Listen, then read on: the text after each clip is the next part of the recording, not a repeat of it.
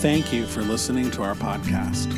Church at the Well is a community practicing the way of Jesus and thirsting for the life he gives. Amen. As Abby alluded to, we're going to be outdoors worshiping, and I have to confess, as a pastor, this is my favorite time of year for a couple reasons. One, I love being at the beach for my work, right? Who wouldn't love that? Two, I, have I get to prepare less because our sermons are way shorter. And, and I kind of like that. It kind of gives me some, some space in the summer. But there's another reason. It's because we have a baptism at the end of our time together out there, and those baptism Sundays are my favorite Sundays of the year. And I want to share a little bit today about baptism. We're also going to have a church potluck that day, and we haven't had a church potluck like pr- since pre-COVID because nobody shares food, right? For a couple years, we weren't sharing food. We were like, it was bring your own picnic, but we are going to actually do that again. And so, bring a dish. On the 6th, we're going to have a potluck together. And, and if you've never been to Leddy before, Leddy is the perfect place for, for worshiping together outside as a church. It's the perfect place for a potluck. It is the perfect place for a baptism. Um, it's a beach, and there's nothing like standing in beautiful Lake Champlain, surrounded by all the green, majestic mountains, being immersed in Jesus through baptism. It's crazy awesome.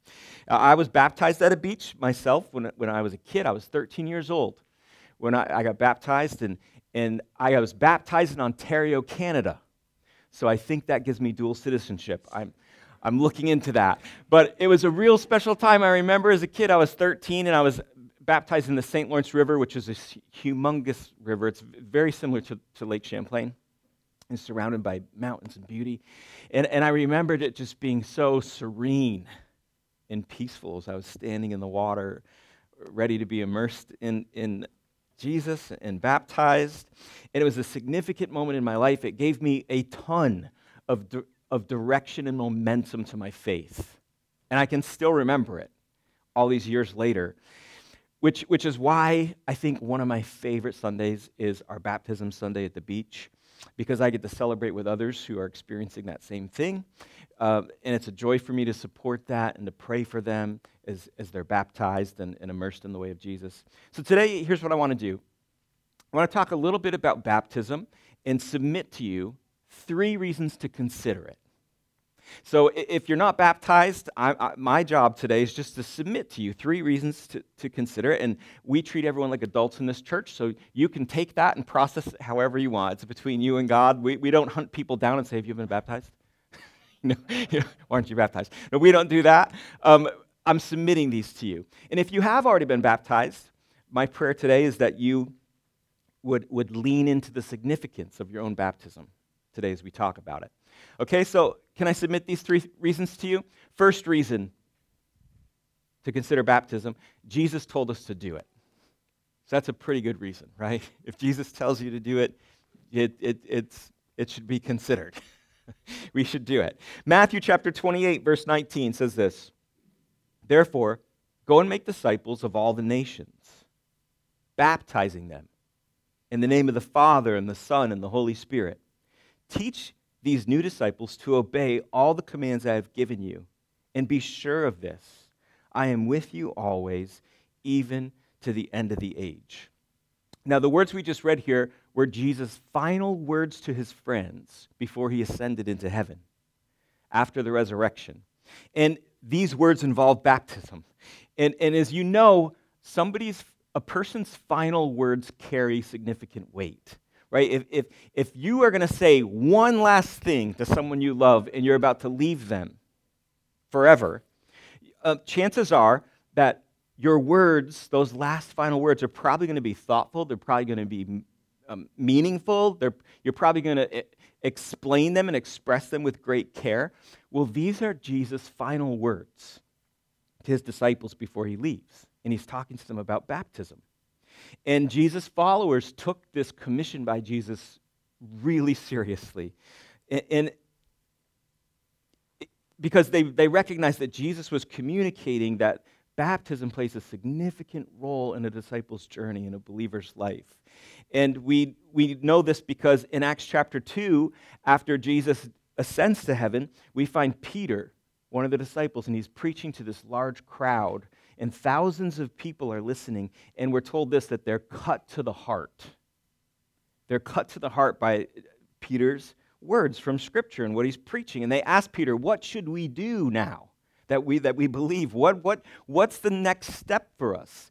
And Peter says, Repent and be baptized in the name of Jesus Christ. And what we find out in Acts chapter 2 is after Peter says these words, 3,000 people are baptized that day and added to theirs. Now, our baptism service probably won't be that big. It probably just a tad smaller, it'll be a tad shorter. 3,000 people, that would take all day, right, to baptize. But Jesus' commission to baptize was something that the earliest followers of Jesus took incredibly seriously. And, and what we find when we read the New Testament is there are three Greek words um, that are about baptism baptizo, baptisma, and baptismos. And those three Greek words in the New Testament, of course, we have it translated into just baptism, but those three Greek words are used over a hundred times in the New Testament. And so we know that, that baptism is, is a really important theme in the New Testament, that it was instrumental aspect of, of following Jesus. So, the first reason to consider baptism is because Jesus told us to do it. Good reason, right? Here's the second reason to consider baptism Jesus himself was baptized, which is, right, like, wait a second. Jesus was baptized, but we're baptizing people in the name of the Father, the Son, and the Holy Spirit. But he's baptized. Why was he baptized? Good question. Matthew chapter 3, verse 13 says, Then Jesus went from Galilee to the Jordan River to be baptized by John. And that, that's, of course, John the Baptist, right? You've heard of him. But John tried to talk Jesus out of it. Right? He's talking. I've, I've never had to talk someone out of baptism, but John tried to talk Jesus out of baptism. John says, I'm the one who needs to be baptized by you, he said, so why are you coming to me? Verse 15, but Jesus said, It should be done, for we must carry out all that God requires. And so John agreed to baptize him. After his baptism, as Jesus came up out of the water, the heavens were opened, and he saw the Spirit of God descending like a dove and settling on him. And a voice from heaven said, This is my dearly loved Son, who brings me great joy. And so the question we have to ask ourselves when we read this is why was Jesus baptized? And what we find at this point in Jewish history, when, when in this time in Jesus' life, baptism served one of three purposes. One of the reasons baptism happened for people was to demonstrate repentance, right? It was a way of burying the past and be- becoming new. And that's what John the Baptist was doing.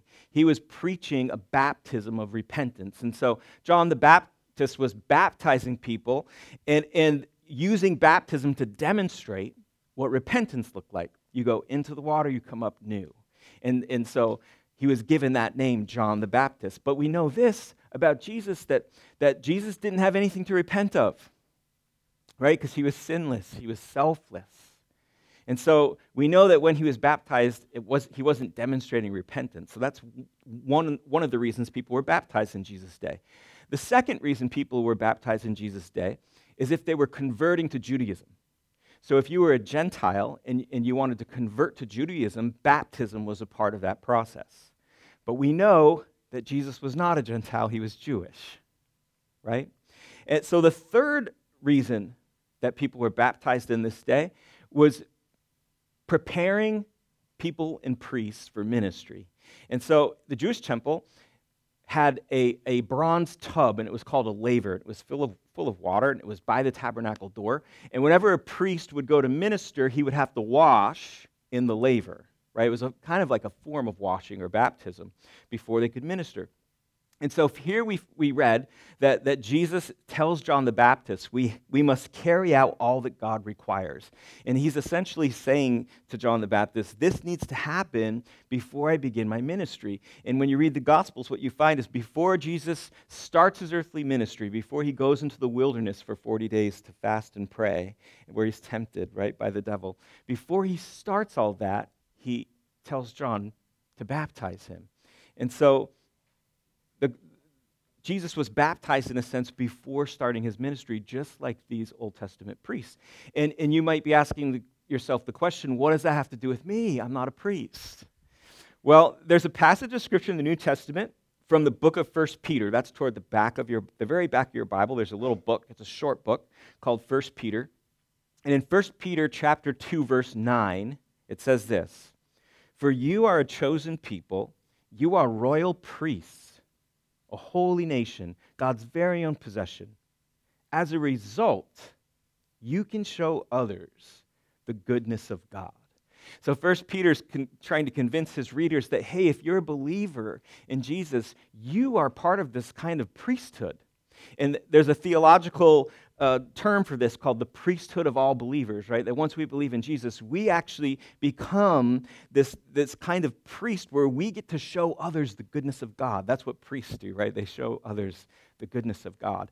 And I, I, I can ask myself this question, but if I want to make a difference in, in people's lives and show them the goodness of God and participate in God's good work, if Jesus thought baptism was a central part of that, an important part of that, then I need to consider that as well, right? So that's the, the second reason for considering baptism, that it, it's part of the, our, our, our preparation, our process to, to minister to our friends and our family and our neighbors and our coworkers, to show them the goodness of God, to participate and be a part of God's good work as, as a kingdom of priests, right?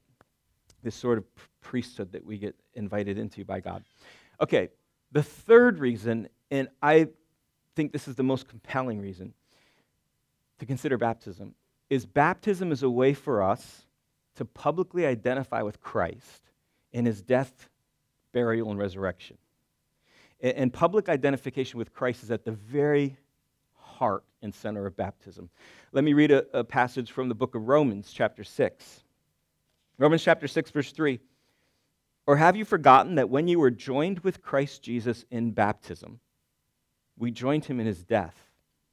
For we died and were buried with Christ by baptism.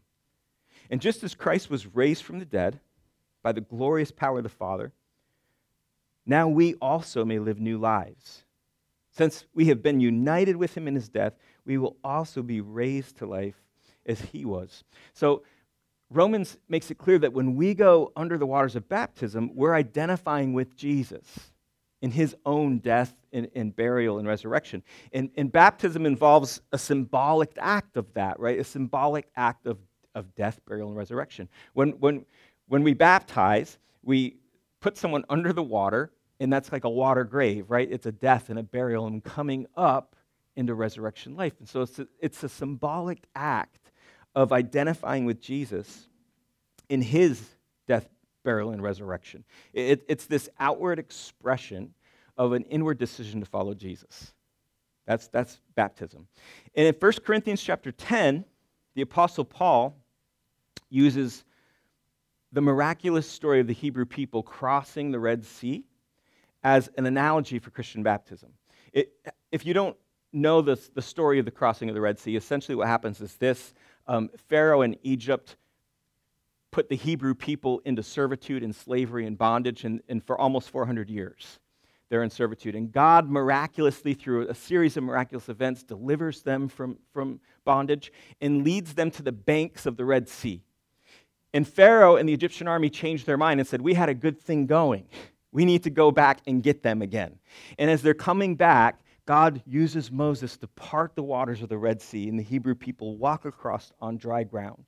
The, the Egyptian army chases them. God withholds his hand, and they're swallowed up in the sea. And for the first time in 400 years, the, the Hebrew people are free. And by crossing the Red Sea, the Hebrew people were leaving their past behind. There was no way to go back to Egypt. They had a new identity. They were no longer slaves. They, they were now free to pursue the life that God had for them, the life that God created for them. And, and while the crossing of that Red Sea didn't perfect their faith by any means, right? You can read the book of Exodus, Leviticus, Numbers, and Deuteronomy, and you can be, wow, these guys were not perfect. like, even though they had this incredible, miraculous experience of crossing through uh, this unconventional baptism of crossing through the sea, it did not perfect their faith. But what it did for them is it immersed them into a new life. right? It gave them a new identity, a, a, new level of trusting God because their past was gone. And, and in 1 Corinthians chapter 10, the Apostle Paul alludes to that story to talk about Christian baptism. And, and Christian baptism does something similar for us, right? Uh, that baptism immerses us into the way of Jesus. It, it's a symbolic breaking away from the sin that, that enslaves us. It, it, it allows us to bury our past in a water grave. When we come out of the waters of baptism, we, we, it's symbolic of entering a newness of life, and it propels us forward in, into the journey that Jesus has for us. And so it doesn't make you a super Christian, right? I, I remember um, the church I grew up in, I also became a pastor in for about a dozen years. And in, in the church, we had a baptismal tank in the, built into the stage. And so you lift up a piece of the floor, and there's a baptismal tank there. We would have baptisms on Sundays, maybe a few times a year. And there would be times when, when people would be coming prepared for baptism, and they would get into the tank, and then there would be sometimes people who weren't planning on it. They just showed up that Sunday and think, I think I'm getting baptized. And they would come up in their you know, full clothes and, all right, you're going to get baptized. And, and we would meet them off to the side. And, and one of the questions we would ask is, hey, why are you getting baptized today? And I remember one gentleman, he was the nicest guy and, and, and so sincere. He said, Well, the first two times I was baptized, it didn't work. and so I'm hoping that this time, the third time, it, it works. And, and I had to just gently explain well, well, baptism doesn't give you superpowers to be like Jesus. You're not going to come up out of the water and, and, perfectly, you know, never struggle again, never have sin, never have doubt, never have, uh, you know, issues in your life. But what it does is it gives you a sense of momentum and direction in your faith. And, and we prayed with him and, and baptized him and dumped him that third time. And, and, and uh, I, I remember that story because I feel like a lot of times is, as we approach and consider baptism, we approach it in such a way that it's just going to do this magical thing. And, and that's not the case. Just like the Hebrew people, when they crossed the Red Sea, they, they weren't perfected in their faith, far from it. But it was such a huge, impactful event in their life that they could look back on and be, that's when I transferred my trust to God. And that's what baptism does for us, right? It, it, it gives us direction and momentum in our faith. It, it gives us something to look at and be like, yeah, that's when I that's when I, I left Egypt. That's when I made the decision like I'm not going back. I'm going to follow Jesus. Um, let me give you two quick more things about baptism before I close. Oh, wait, let me recap these three reasons first. okay, three reasons. Uh, reason number one Jesus told us to do it. Good reason to consider baptism. The second reason to consider baptism Jesus himself was baptized. And a third reason is baptism is a way for us to publicly identify with Jesus in his death, in his burial, and resurrection. And it gives us direction and momentum in our faith. Right? It, it allows us to, to, to, transfer our trust fully to Christ in, in a new way. Okay, two quick things about baptism before I close. Am I convincing anyone? Don't, don't answer the question. two things before I close. Maybe you're here this morning and you were baptized as an infant and you're wondering, can I be baptized again?